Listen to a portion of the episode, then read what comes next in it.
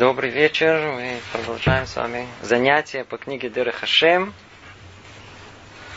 Добрый час. Мы переходим к главе 4, страница 66. Глава называется «Об Израиле и народах мира». Давайте сразу перейдем к тексту, поймем чуть больше, о чем и пойдет у нас речь. Одна из глубоких концепций в его управлении миром – это концепция статуса Израиля и народов мира. Со стороны человеческой природы они кажутся совершенно одинаковыми, но со стороны Торы они весьма отличаются и отделены друг от друга, как два совершенно различных вида. Сейчас мы разъясним этот вопрос в достаточной мере и объясним, в чем они схожи и в чем различны. Ну, уже перед нами общая мысль. Мы уже можем себе представить, о чем у нас пойдет речь. Тема наша, мягко говоря, не самая простая в изложении. Даже если это изложение у нас получится, то результат никакой гарантировать невозможно. Почему? Потому что с этим связано очень много чувств, очень много эмоций. Мы находимся с вами тут, в студии Талдот и Шарун. Цель наша – это занятие на еврейские темы. И уроки эти передаются по всему миру. И ощущение, оно в этом смысле не совсем э, ощущение не совсем э, такое, э, которое должно быть. Я вам скажу почему. Порой, когда у нас идет занятие, складывается такое ощущение иногда, как, знаете, как в подобии некого примера, когда, предположим, сидит семья, в летний вечер, и мама, папа, дети, и дети стали себя вести не самым должным образом. И папа стал им делать замечания. И вдруг просовывается голова через окно и спрашивает, «Э, это вы меня имели в виду? Когда мы тут говорим, мы никого не имеем в виду. Никого. Мы обращаемся только к еврейскому народу, тому самому народу, у которого забрали Тору, о которой мы говорим. И те несколько сотен евреев, которые нас слушают, это наша цель. То, как им передать то, что они не получили от предыдущих поколений, от своих родителей. И ни в коем степени наши занятия не направлены для народов мира, не для того, чтобы э, увести их от своей веры, не для того, чтобы сказать что-либо об этой вере. Наши занятия исключительно только для э, тех, кто хочет слушать, для наших братьев еврейских. Глава эта, как вы понимаете, об Израиле и народах мира, это глава, глава очень чувствительная. Она связана с многими-многими эмоциями. Как так? Неужели есть вообще такое понятие, что вообще можно говорить, что евреи другие? Видите, как тут сказано? Они отделены друг от друга, как два совершенно различных вида. Сама идея о том, что может быть неравенство в этом мире, человек внутри не принимает. Не принимает. Особенно наш брат, который вырос на ощущении братства, равенства и дружбы всех народов, в особой степени эта тема чувствительна у него. Да и просто у любого человека. Одна мысль, что он может оказаться неравным, снова в том, сейчас мы поймем, в каком понимании, она совершенно не, неприемлема ему она обижает, она доставляет порой даже страдания. Я уже не говорю, что и приносит, приводит к ненависти. Но в общем, надо знать о том, что мир не устроен на основе равенства. Равенства нигде нет и никогда не было. Оно находится только в воображении человека. Как правило, кто хочет равенства? Тот, который чувствует себя неравным. И тогда он будет бороться за свое равенство. Но удивительная вещь, история уже проверила. Все те, кто боролись за свое равенство, они сразу же захотели быть чуть-чуть более равными, чем все остальные равные. И никогда идея равенства даже в той идеи теоретической, э, которая была верна, казалось на первый взгляд, в строительстве коммунизма, она не реализовалась. Она оказалась недейственной, это была утопия. Мы видим, в мире были цари, были принцы, были такие, всякие, были простолюди. Всегда на протяжении э, всего существования человечества. Но только что человек очень хочет быть равным. Действительно, он не то, что он хочет быть равным, он хочет быть над всеми. Но, по крайней мере, он не вытерпит ощущение, что он под. По крайней мере, равный. Это маленькое всего лишь вступление, чтобы понять, что в мире, в принципе, мы видим, оно нигде не, соблю, не соблюдается, это равенство. Поэтому сама идея о том, что оказывается, что народ Израиля и народы мира, они не равны, и снова сейчас мы только поймем именно в чем, эта сама идея, она довольно-таки, э, надеюсь, ясна и понятная. Когда мы говорим о том, что есть это неравенство, как правило, оно формулируется. Я уже забегая вперед, просто говорю об этом в общем. Мы, Раташем, надеюсь, подробно все разберем. Но забегая заранее вперед, и предугадывая все вопросы, которые появляются, и не только вопросы, которые вследствие нашего изучения, но и те, с которыми человек сидит уже много-много лет. Как так может быть? Формулировка, которая у нас есть, она называется, что народ Израиля, он амсгула, он избранный народ. И вокруг этого понятия избранный народ есть массу, массу, массу недопонимания. Когда я говорю много, мы увидим, как в порядке изучения, как все это исчезнет. Но, по крайней мере, одно основное мы скажем. По крайней мере, две идеи скажем до того как. Просто чтобы с этого начать, чтобы хоть что-то прояснить.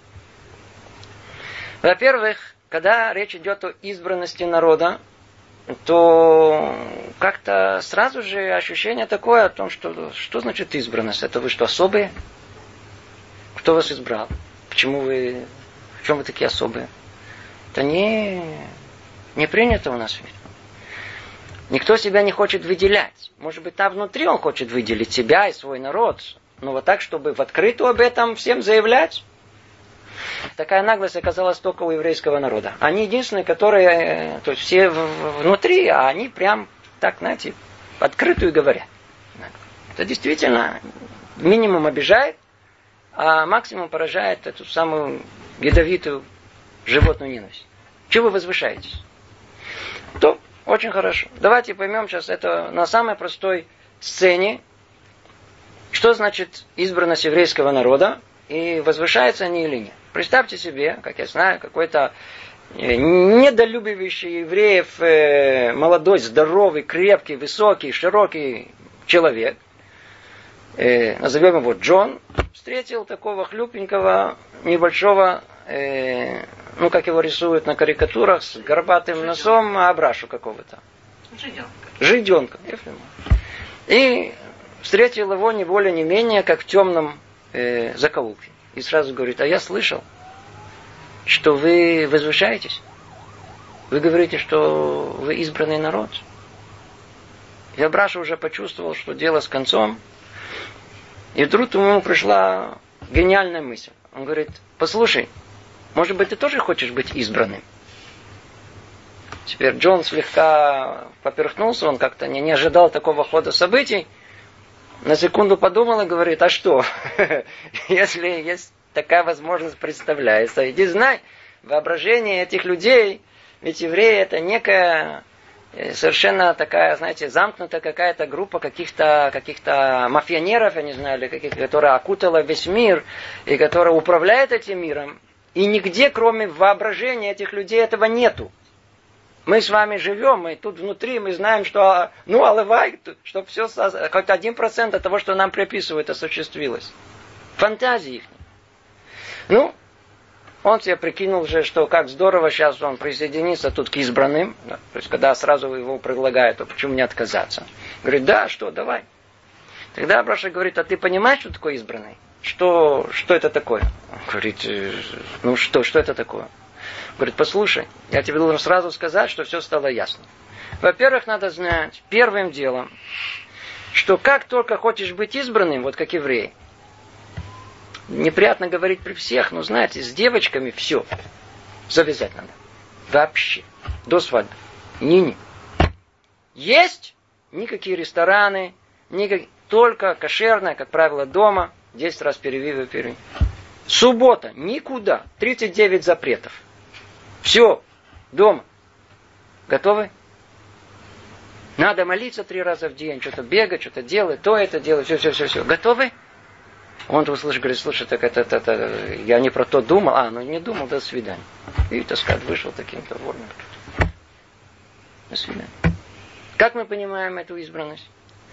Избранность дает какое-то преимущество, какое-то возвышение, какое-то что-то... Вот им сейчас, что им, что им, что им, что приписывают нам? Нам приписывают, что еврейский народ, говоря о том, что он э, избранный народ, он как бы возвышает себя над всеми.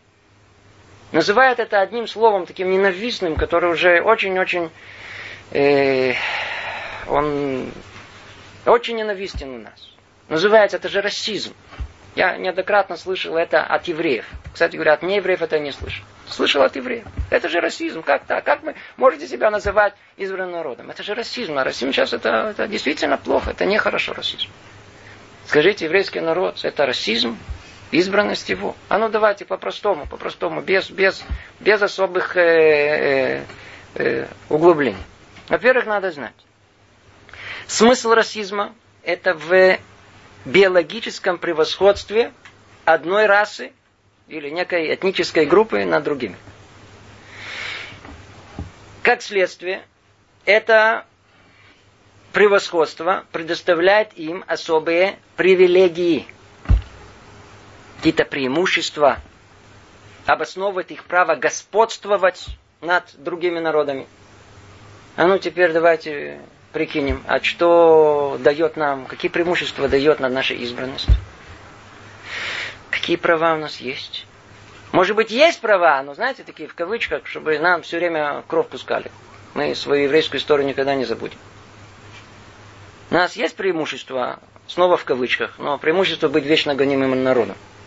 Это единственное, что нам дало это, этот расизм. Посмотрите даже тут. Мы с вами живем в государстве Израиль. Уже больше 60 лет.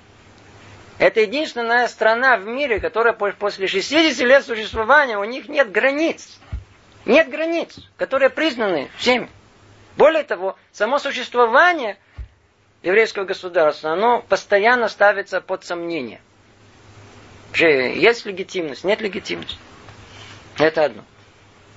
Второе, надо знать, что российская доктрина утверждает, что национальная идентичность определяется чистотой крови. У расистов была чистота крови. Свои, что называется. Что это значит? Это значит, что расизм создает некую закрытую этническую группу людей, куда для посторонних вход запрещен. Ну, теперь посмотрите на еврейский народ. Мы закрытая этническая группа. У нас есть э, понятие, которое называется гиюр. Любой человек народов мира, который захочет присоединиться не к народу, а к служению Творцу, может стать один как народ Израиля. Равный. И среди нас есть празелиты, так по-русски говорят, э, герим, которые присоединились нас со всех народов мира. Из Китая, из Японии, из э, э, Парагвая, Венесуэлы, Южной Африки, из, из, э, со всех мест, которые только можно представить. Недавно был на, на, на, на слышал одного э, сына африканского короля, принца, настоящий принц. Наверняка слышали про него. Мы, со всех народов мира. Со всех народов. Открыто. Это не закрытая группа. Э, еврейский народ это не закрытый клуб избранной расы потомков Авраама, и Скаков и Яков. Мы открыты, открыты, открыты. Любой человек может прийти точно так же стать избранным. Теперь, дополнительно, а ну, по-простому скажите, э, расистов кто избрал? Кто, кто, кто, почему они стали такими избранными с точки зрения расизма? Кто их избрал? Они сами. Кто евреев избрал? Они сами? Вовсе нет. Их избрал э, Творец. У нас написано в Торе об этом в нескольких местах. Написано об этом, процитирую вам. Сказано так в книге Дворим. А теперь, если вы будете слушаться меня и соблюдать союз мой, то будете мне избранными из всех народов.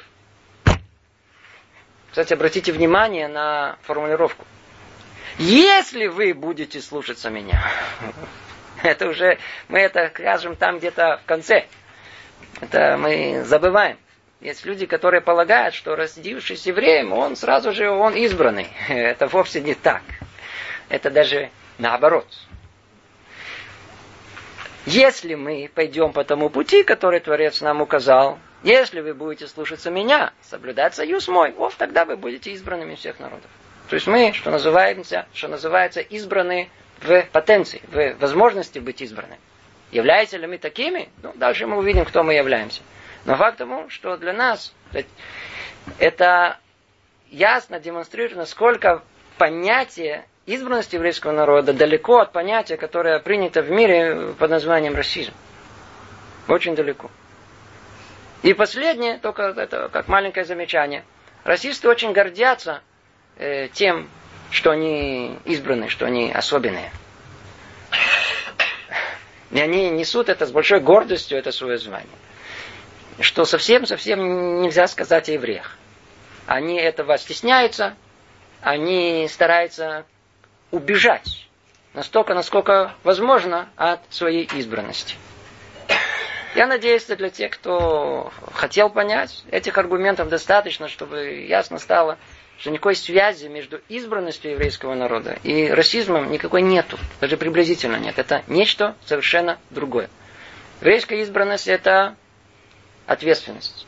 Да, колоссальная ответственность, которую мы, которую Творец завалил на наши плечи которая досталась нам, нам тут сидящим, э, из, э, от наших праотцов, от наших предков.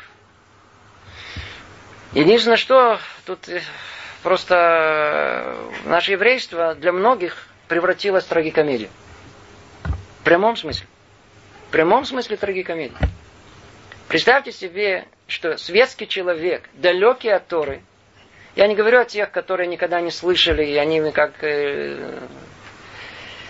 захвачены не время, они где-то никогда ничего не слышали. А то, кто слышал. И они далекие от Торы, тем не менее.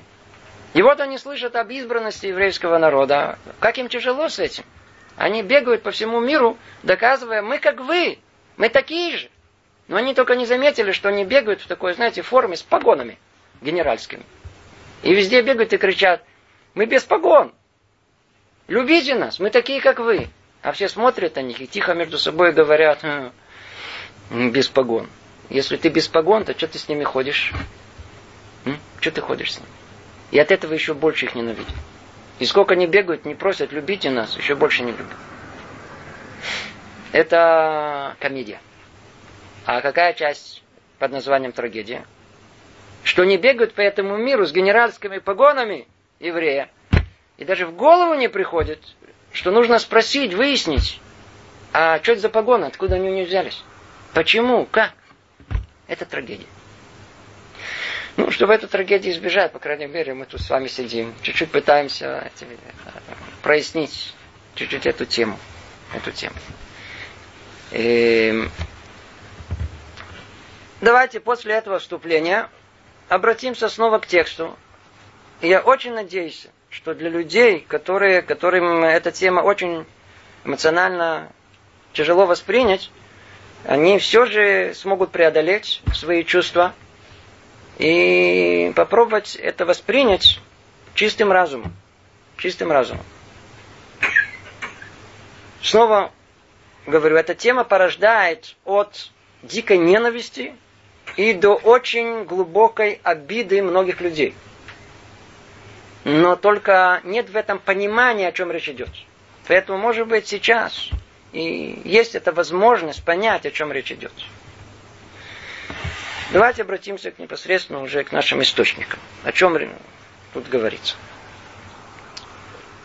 Одна из глубоких концепций в его управлении миром – это концепция статуса Израиля и народов мира.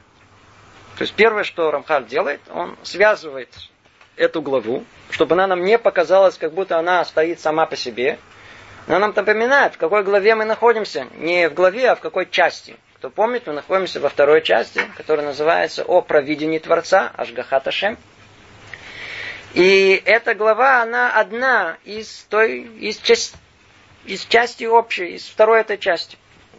Точно так же, как мы до этого говорили о провидении с человеком, в частности, больше в целом, точно так же есть провидение по отношению к народам мира и к народу Израиля. И Рамхаль тут э, проясняет, в чем эта разница. Снова, одна из глубоких концепций, да, то есть это Ашгаха, э, провидение в его управлении миром, это концепция статуса Израиля и народов мира. Со стороны человеческой природы они кажутся совершенно одинаковыми. Но со стороны Торы они весьма отличаются, отделены друг от друга, как два совершенно различных вида. А ну, обратите внимание, тут каждое слово очень важно. Со стороны человеческой природы они кажутся совершенно одинаковыми. Действительно, нет никакой разницы между евреем и неевреем. Есть у всех и тело, и душа. Есть Ецаратов, Ецарара. Начало дурное, начало хорошее. Есть качество хорошее, качество плохие. Мы с вами жили среди неевреев, мы прекрасно знаем, что точно так же, как у евреев были люди умные и глупые, у народов мира есть умные и глупые. Есть э, грубые, есть э, э, жестокие, а есть добрые и милосердные. Они есть тут, есть там мы, мы видим, что, что, что есть некое подобие, и нет никакой разницы на первый взгляд. На первый взгляд все, все точно так же. Даже то, что приписывают евреям, что они умные, это не самые умные евреи так считают. А мудрецы наши не считают, что мы самые умные. Вовсе нет. Наоборот. Они считают, что с точки зрения и IQ, всех возможностей, у народов мира никак не меньше этого, и мы прекрасно это знаем вокруг. Так оно и есть. Есть достаточно мудрецов народов мира, э, которых мы должны ценить как э, мудрецов. И э, мы видим, как еврейские мудрецы это ценили. Совершенно не э, без каких-либо комплексов. Это то, что говорит Рамхаль. Со стороны человеческой природы они кажутся совершенно одинаковыми. Но что? Где есть разница. Разница в месте, которая совершенно скрыта от нас. И об этом скрытом у нас пойдет речь на этом занятии, на следующем. Сколько займет? Что скрыто от нас? Со стороны Торы, то есть со стороны духовной, не той, которая открыта материальной, телесной, а со стороны духовной, со стороны духовных корней, они весьма отличаются, отделены друг от друга, как два совершенно различных вида. И сейчас мы разъясним этот важный разъясним этот вопрос в достаточной мере объясним, чем они схожи и чем они различны. Может, только тут надо только подчеркнуть, э, что понятие схоже, как говорят наши комментаторы, комментаторы, это то, что называется бефоль, это то, что в, в явной форме, а различный это только бекуах, это только в потенциале. Кто это поймет, уже понял уже очень-очень-очень много.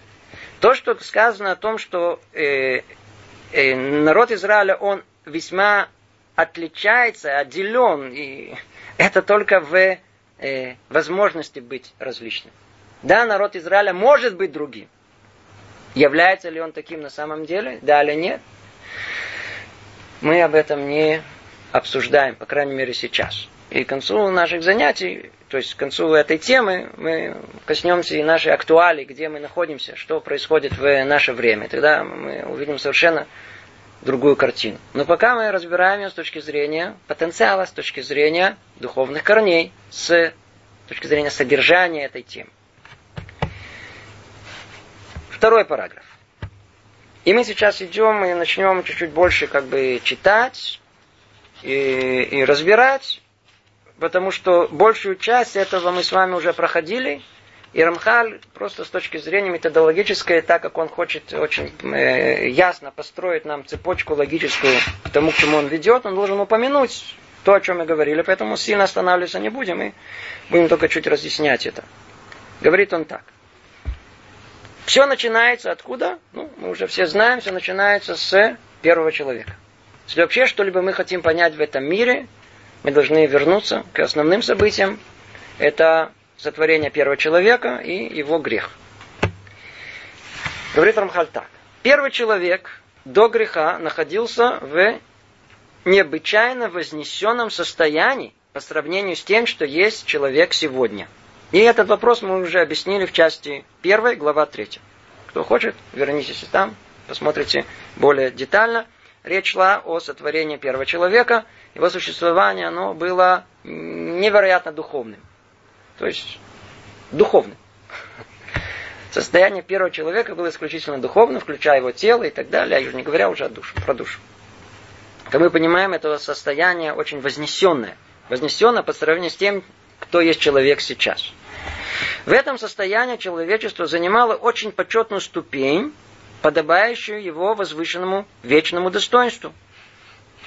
И если бы первый человек не согрешил, то совершенствовался бы и возвышался, переходя с уровня на уровень. Ну, кто помнит, у первого человека после его сотворения в душе находилось качество, которое отсутствует сегодня. Это качество позволяло, называется лизакех, очистить, возвысить тело. Только не в понимании человеческом. Мы говорим о вещах очень-очень абстрактных и очень духовных. И вот это, если бы человек бы не согрешил бы, то он бы продолжал бы совершенствоваться и возвышался бы. И душа бы, она бы все больше и больше, бы, больше и больше очищала бы тело, и она тогда бы переходила с уровня на уровень и поднимала все выше и выше. Основная цель существования первого человека, она заключалась только в том, чтобы не отказаться от блага Творца. Это основная цель предназначения было первого человека. И в том благом состоянии надлежало ему породить определенное число потомков – да? Многие спрашивают, а что бы произошло, если первый человек бы не согрешил? Что бы произошло? Он бы сразу же бы, он был, он был сотворен в шестой день, и если бы он бы не согрешил бы, то через несколько часов он бы вошел бы в субботу, и цель творения была бы осуществлена. И что было бы дальше? Он бы жизнь была бы совершенно в другой форме, совершенно в другом понимании, очень-очень далеком от того, что у нас есть. И у него бы должны были быть потомки. Но только бы этим потомкам, потомкам он должен был что передать? Полностью все свои качества, которые были в нем, возможность поднятия себя, очищения себя. Точно так же он передавал бы это и своим потомкам. Скольким потом, потомкам? Конкретно нам Рамхаль не указывает эту цифру, он только говорит, это число отмерено мудростью Творца, согласно истинности того, что подобает для совершенства наслаждающихся его благом. Сколько их должно было быть? Сколько? Столько, сколько надо. Это открыто только э, мудрости Творца. И все эти будущие поколения наслаждались бы вместе с Адамом тем благом. Это было бы, если бы первый человек не согрешил. Но есть еще этому продолжение. Всевышний постановил также, что все поколения, которые должен был Адам породить, разделяется на отдельные уровни. И это если бы первый человек не согрешил бы. Мы еще об этом говорим. Даже там должно было быть разделение на разные, на отдельные уровни. То есть, что будут среди них главные и второстепенные. Бум. То есть, смотрите, еще там, вот там, вот там, вот там будут главные второстепенные. И нам прямо в ужасе, а снова кто-то наверху, кто-то внизу. У нас сразу не кто-то, кто-то властвует, кто-то, кто-то несчастный, раб. Сразу в нашей голове только наши детские представления. Давайте посмотрим, что имеется в виду тут. Называет это Рамхаль корни и ответвления, происходящие один из другого в определенном порядке, как деревья и их ветви, и количество деревьев и число ветвей отмеряется с предельной точностью какие-то слова, которые мы что-то не понимаем, очень абстрактное описание. Что за этим стоит? Все очень просто. Есть главные, есть второстепенные. Есть корни, есть ответвления. Адам решен. Он порождает поколение. Скажите, кто тут э, корень? Адам. Кто ответвление? Его дети. Кто, кто и откуда вышел все, откуда все, все, где все уже находится в потенциале? В отце. В капле отца находится сын. Там внутри находится. Он не только сын находится, находятся все поколения в этой капле отца. Он главный, отец, с точки зрения всего мира, а сын, он второстепенный. Отец корень, сын ответвление. В чем наша проблема? Мы к ней это, я вернусь, я повторю это 10 раз, по-видимому. Она, мы, мы все, секундочку, мы все, мы все привыкли видеть себя. Это я папа, это я, я основной, я главный. Мы видим только то, что под своим носом. Мы не видим себя в всем творении. Мы не видим себя во всей цепочке человеческой истории. Мы видим только, только я, как так, что, что такое? Я вот, э, я хороший, а почему меня, ко мне так относятся? Я это только часть целой цепочки. Где она начиналась? Она там начиналась. Мы забыли, что у нас есть пред. Где это находится? Это находится еще в самом высоком месте, если даже бы первый человек бы не сотворил. Что мы видим? Есть понятие, которое называется корень. Из него все, все исходит. А после этого идут ветви. От него и дальше идет ответвление. Кто дети его? Посмотрите, зайдите в дома, где есть много детей, где, где есть много детей и так далее, и так далее. Иногда там, там там есть много, знаете, кто, кто очень ценит это, вы найдете так называемое Эцхаим, э, древо жизни семьи, то есть всю генеалогию. Там есть одни мама с папой, и тут вдруг то дети, потом пошли внуки, потом правнуки, потом смотрят, целое дерево. Кто корень? Ну, кто начал? Патриарх. Оттуда все дальше идут. И именно в этом смысле употребляются слова главные и второстепенные. Корни ответвления. Давайте продолжим. Говорит Рамхаль, но согрешив, первый человек опустился на очень низкую ступень. И вошла в него большая мера тьмы и мути, как мы уже упомянули.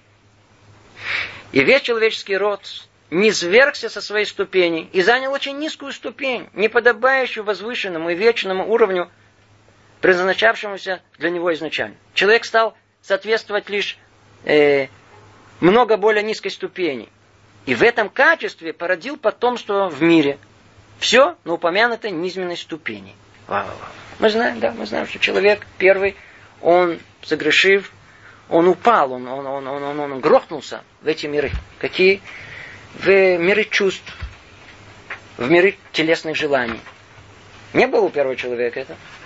Он из-за греха, он как бы оделся во все это. Вдруг он стал э, ненавидеть, вдруг он стал завидовать, обижаться, вдруг Вдруг у него всякие появились телесные желания, низменные, очень низменные желания, вожделения. Это называется тьма и муть. Тут снова, чтобы мы помнили, речь идет о очень духовных понятиях. Это тьма и муть. И упав с вершины своей на эту низкую ступень, человек породил подобных себе. Людей, потомков с тьмой и мучью. С этими качествами человеческими, не очень желательными, с вожделением и так далее. И не только он, оно, как мы учили, весь мир, он огрубел, стал материальным. Все в мире изменилось.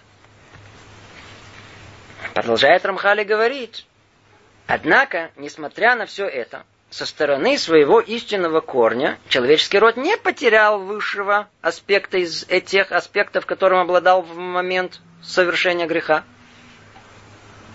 Первый человек не был отвергнут совсем, настолько, чтобы не смог вернуться на высшую ступень.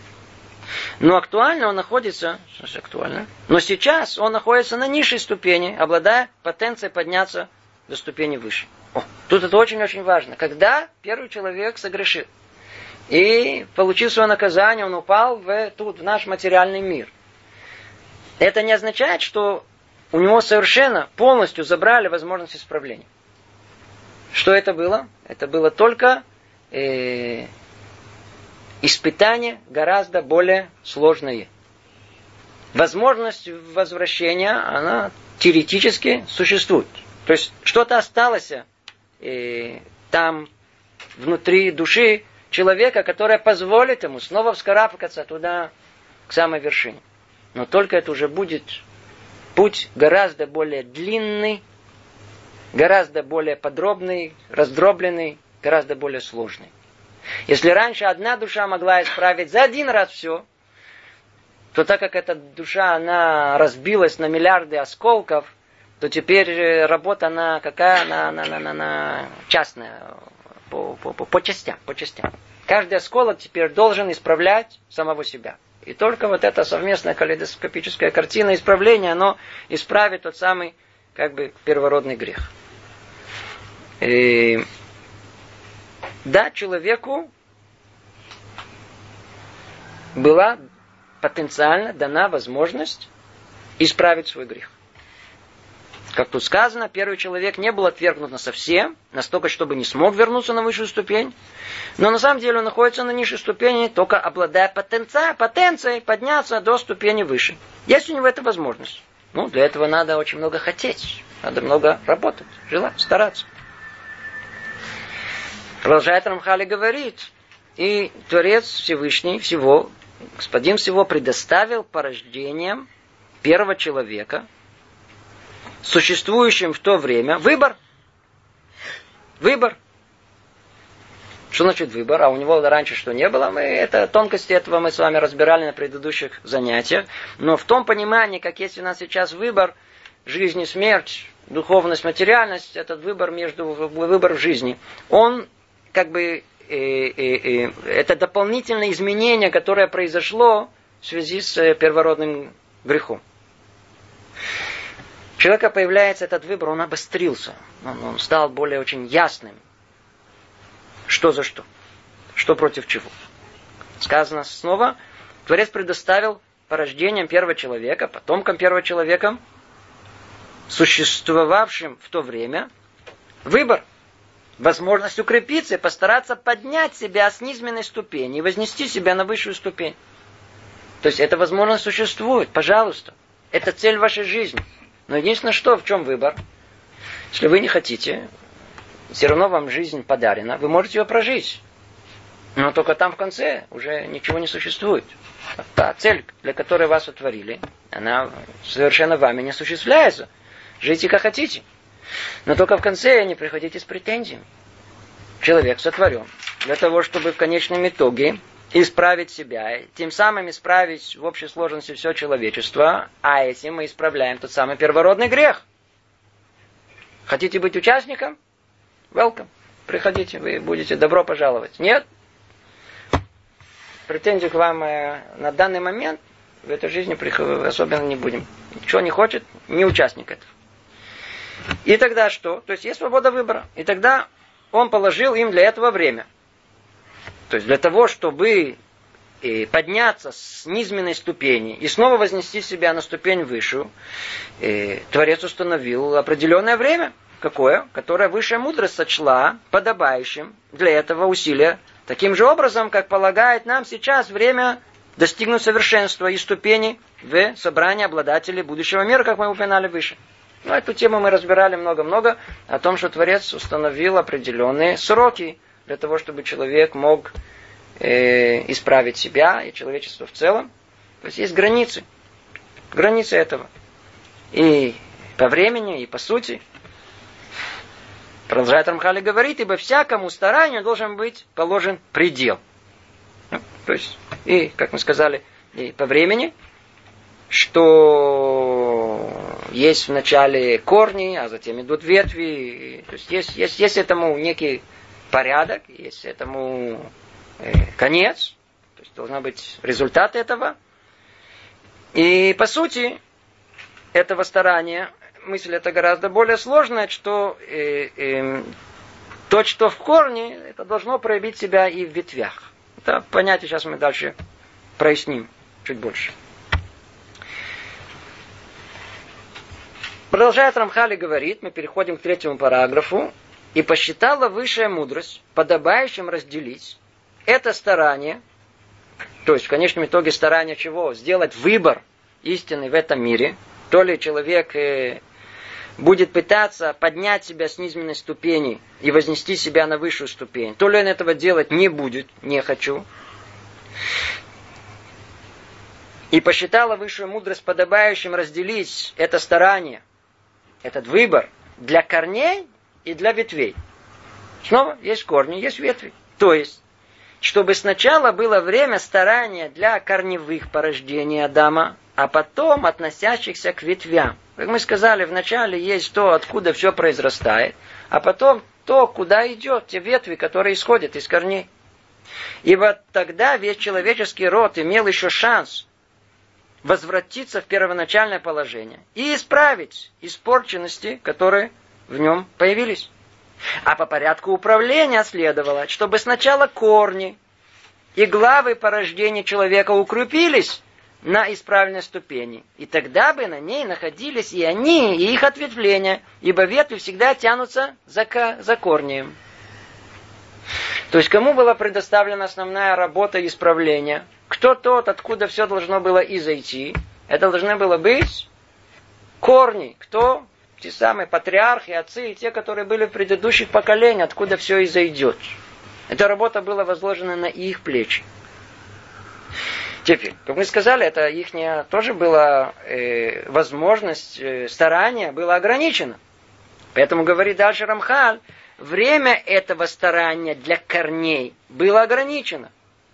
И тот из живших в э, ту эпоху людей, кто удостоился за раскрытие ворот, и кто смог достичь этого, подготовить себя как следует, мог стать одним из благих и драгоценных корней. Пожалуйста. Творец дал возможность любому из существующих в то время, в древние времена, а сейчас мы пойдем в какие времена людей, каждому из них возможность быть тем самым человеком, тем, который превратит себя в корень, с которого впоследствии зайдут э, порождения, которые исправят весь этот мир. Эта возможность была дана всем. И тогда он был бы подготовлен к возвышенному уровню, который подобает человеку в хорошем, а не в испорченном состоянии.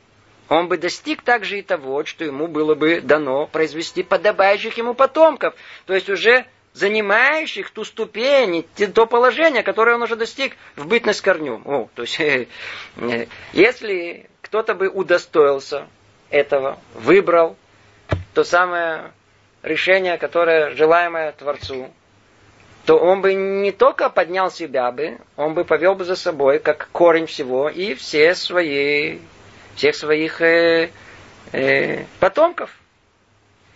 Все бы пошли бы за ним. А тут сказано, он бы достиг также и того, чтобы ему было бы дано произвести подобающих ему потомков. То есть они тоже пойдут по этому пути. То есть уже занимающихся ту ступень и то положение, которому он уже достиг бы с корнем. И заметьте, тут это очень важный момент, что когда корень, он исправляет себя, то его порождение, его потомки, где они находятся, они не начинают с того места, где корень находился там внизу. А откуда они начинают? Уже с того момента, чего корень удостоился.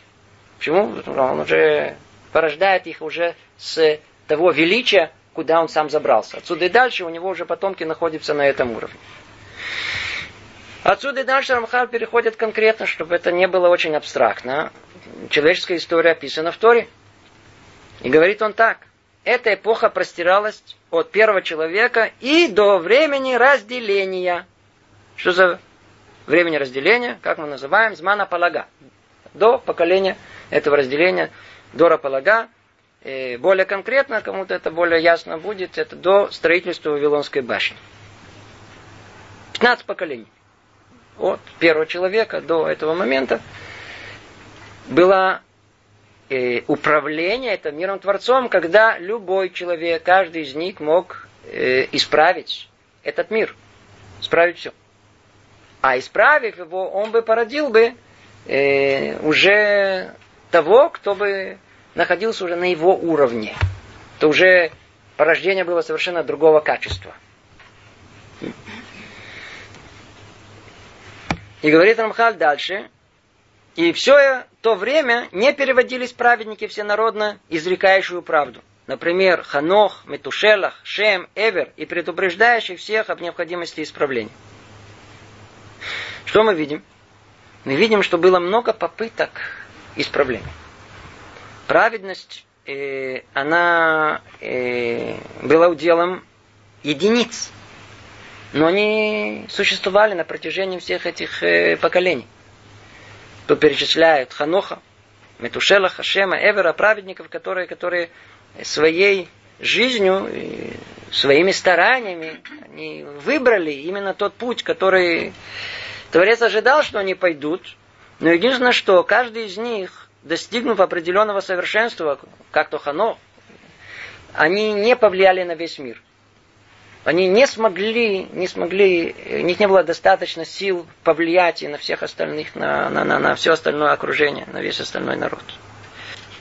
Даже исправив самого себя, а порой они как бы уходили в самих себя, они закрывались, чтобы не, не, не было влияния э, среды на них. Но при этом они, естественно, предупреждали всех о необходимости исправления но результат, он не был совершенным. Поэтому им не удалось э, исправить те самые корни. Они не стали корнями этого мира. Говорит дальше Рамхаль, и поскольку во время разделения Дора Полага переполнилась часа людских грехов, мы знаем, что это два греха очень великих, два великих греха произошли, одно связанное с поколением потопа, а другое с Э, поколением этого разделения Вавилонской башни, что произошло? Праведный судья постановил, что следует закончить время коренного старания. То есть вот та возможность, когда корень может все исправить, оно начало завершения. Это было начало завершения. И что конец всех вещей будет установлен в соответствии с тем, что подобает им как корневым объектам на основании того, что уже произошло до этого момента. Другими словами, лавочка закрывается. Если до этого момента любой человек мог взять на себя этот роль, и тогда он бы породил бы все поколения достойных, подобных ему, из-за прегрешения человечества эта возможность, она э, прекращается. И что тогда произошло? Тогда из всех тех, которые пытались и старались, тем не менее, оказалось, что э, 52 года после этих событий Дора Палага, э, в Вавилонской башне, рождается Авраама Вину, рождается человек по имени Авраам, который с трех лет начинает всматриваться в этот мир, пытается понять, если есть такое колоссальное творение, то, по-видимому, должен быть и Творец. И до 48 лет, как у нас описано, он искал Творца в этом мире – и тогда окончательное осознание этого он достиг только уже в зрелом, более, в зрелом возрасте. Но осознав все величие присутствия Творца в этом мире, то есть само творение, акт творения, того, что есть Творец, а мы являемся творением, осознав, что творение может исходить только из э, основного качества под названием милосердия, он не только был философом, скорее всего, много философов было в мире, но его величие состояло в том, что поняв, что милосердие это основная движущая сила в мире, он ее осуществил. Он пошел по пути Творца, он пошел по пути милосердия, и именно в этом качестве столько, сколько можно было в границах человеческих это достичь, он достиг нет было возможности больше достичь в области милосердия, чем Авраам. Поэтому он, он заложил ту самую основу, тот амуд, хесед, столб милосердия, на котором стоит мир. Он один из трех. Но, по крайней мере, это основа основ, на чем все строится. Авраам Авину был первооткрывателем. Он первый, он, он, он, можно даже сказать, что он в каком-то смысле забрался к Творцу. Забрался к нему настолько, насколько человек может себе, может только достичь. Тогда, когда он туда к нему поднялся, тогда Творец ему открылся. Творец открылся ему. Тогда было первое открытие, лех леха, мерцеха, и тогда сразу обращается Творец к Аврааму и говорит, а, ты хочешь служить мне, знай, иди отсюда и так далее. Лех леха, иди в страну, которую я тебе покажу, и все, что уйди из страны своей, из, из родины своей, из дома родителей своих. Все эти условия становления его как э, служителя Творцу.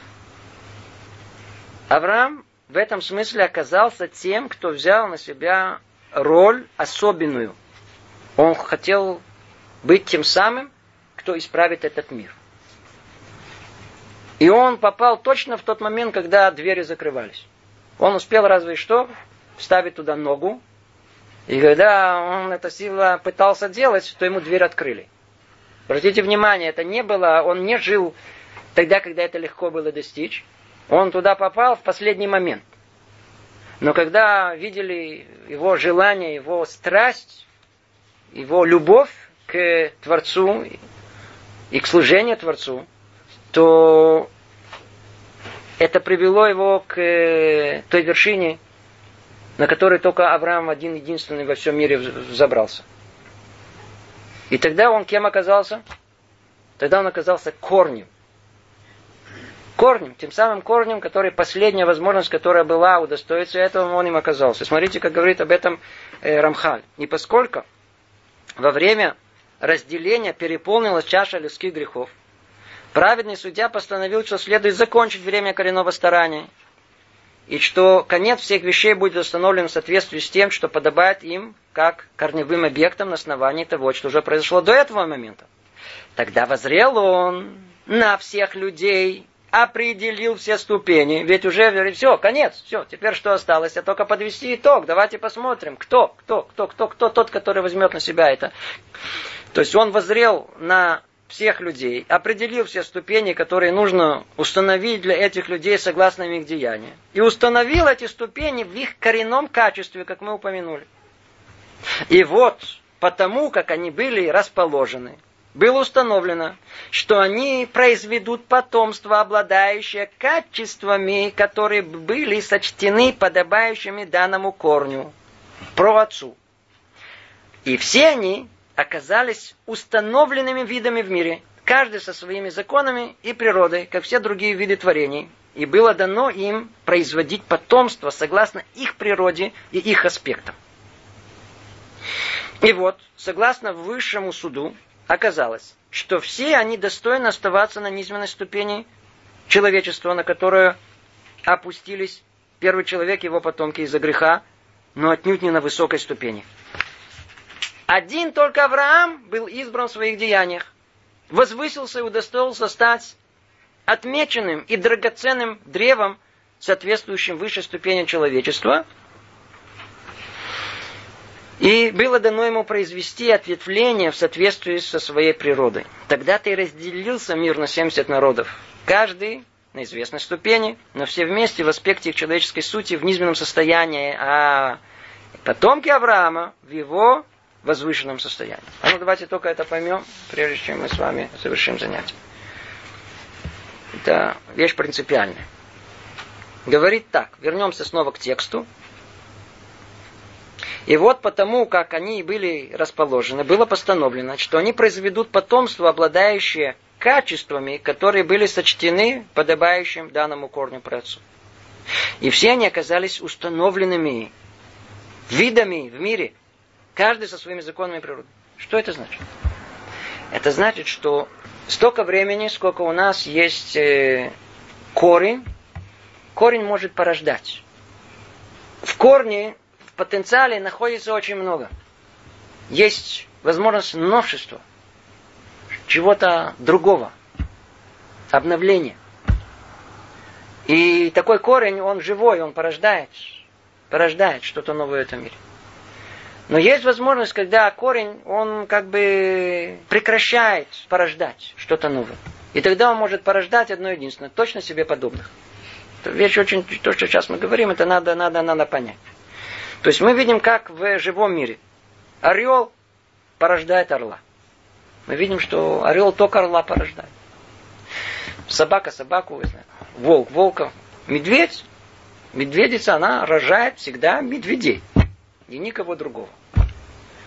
Это тогда, когда в корне находится одно единственное. Это уже ветвь. Только то, что в ней есть, только то и выйдет, и не более того. Но вот, как известно, когда человек рождает человека, то совершенно не ясно, если он будет человеком. Человек становится. Человек не рождается. Это колоссальное свойство корня, который может порождать то, что даже там, может развиться из него впоследствии. Что-то, какое-то новшество из него. И в этом смысле надо очень хорошо понять, что такое корни и что такое, э, и что такое э, ответвление от него. В конечном итоге, что мы видим? Что то, что есть в корне, это неизбежно должно быть как минимум в и в ветви, в порождении. Мы сами все знаем, изучаем Тору, есть там целая тема, особенно она хорошо связана с э, первой частью Торы Баришит – мы все слышали про это Масе Авод, Симан Лебаним. Все слышали, что деяние про отцов это, сказано, признак для потомков, для сыновей. Или другими словами, то, что произошло с праотцами, знаете, произойдет и с вами. Что это значит?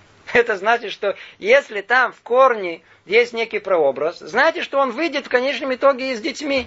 История будет повторяться, может видоизменяться, но по сути останется то же самое. Например, Авраама Вину он спустился в Египет. Там в Египте не очень хорошо приняли, забрали у него жену. Ну что, Творец вмешался. И что произошло? Все перевернулось. В конечном итоге не только что там не пострадал, а он вышел оттуда с большим э, еще и подарками, с имуществом и так далее. Что мы видим? Что произошло в истории еврейского народа? Неизбежно еврейский народ где оказался? В том же самом Египте. Еврейский народ на каком-то этапе точно так же забрали жен. И в конечном итоге вмешательство Творца, оно вывело евреев из Египта, еще снова с каким-то еще имуществом, которое Творец им э, дал.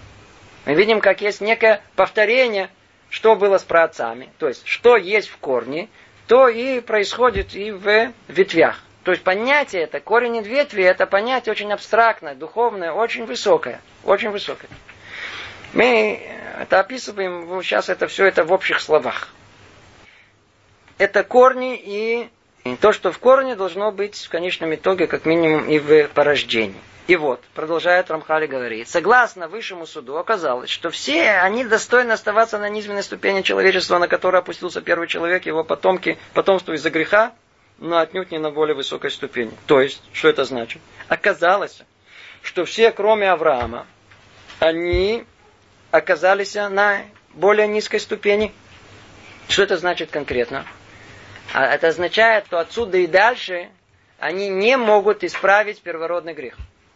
Они не могут исправить мир. Не может.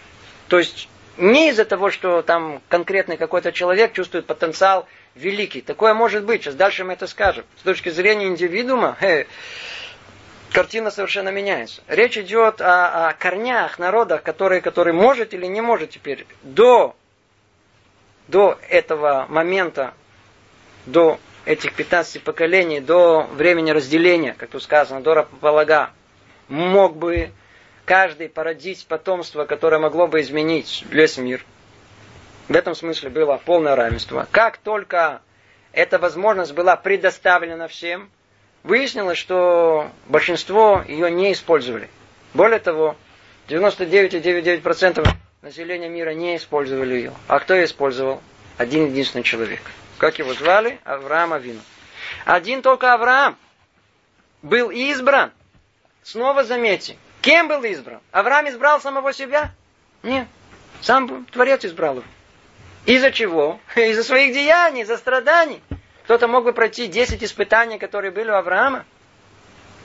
Нам даже приблизительно в голову не, не, не, не, не может прийти, сколько страданий пришлось ему пройти за, за, за свою страсть, служение Творцу, за, за, за желание быть близок с ним. Заработал, получил. Только Авраам был избран в своих деяниях возвысился, удостоился стать отмеченным и драгоценным древом, соответствующим высшей ступени человечества, и было дано ему произвести ответвление в соответствии со своей природой. То есть так, как он поднялся, так как он получил статус корня, то теперь от него уже исходит совершенно другой уровень его потомков. Тогда-то и разделился мир на 70 народов. В тот момент, как только произошло это разделение, одни поднялись, другие остались то там внизу тут же произошло это разбиение. Оно началось во время Дора Полага. Уже тогда мы знаем, читаем истории, что тогда началось разделение на народы. И оно в конечном итоге закончилось во времена Авраама. Оно окончательно утвердилось тогда, когда Авраам он получает статус корня, все народы также получают свой статус. Каждый из них получает своего э, как бы попечителя за каждый народ. В общей сложности есть э, 70 народов. Ну, почему 70? Отдельно уже история, у нас нет времени.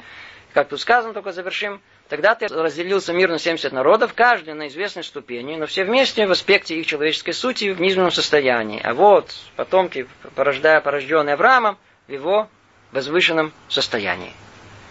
Ну, отсюда только надо начать и продолжить. К сожалению, время наше завершилось. Что делать? Становимся тут. Всего доброго. Привет из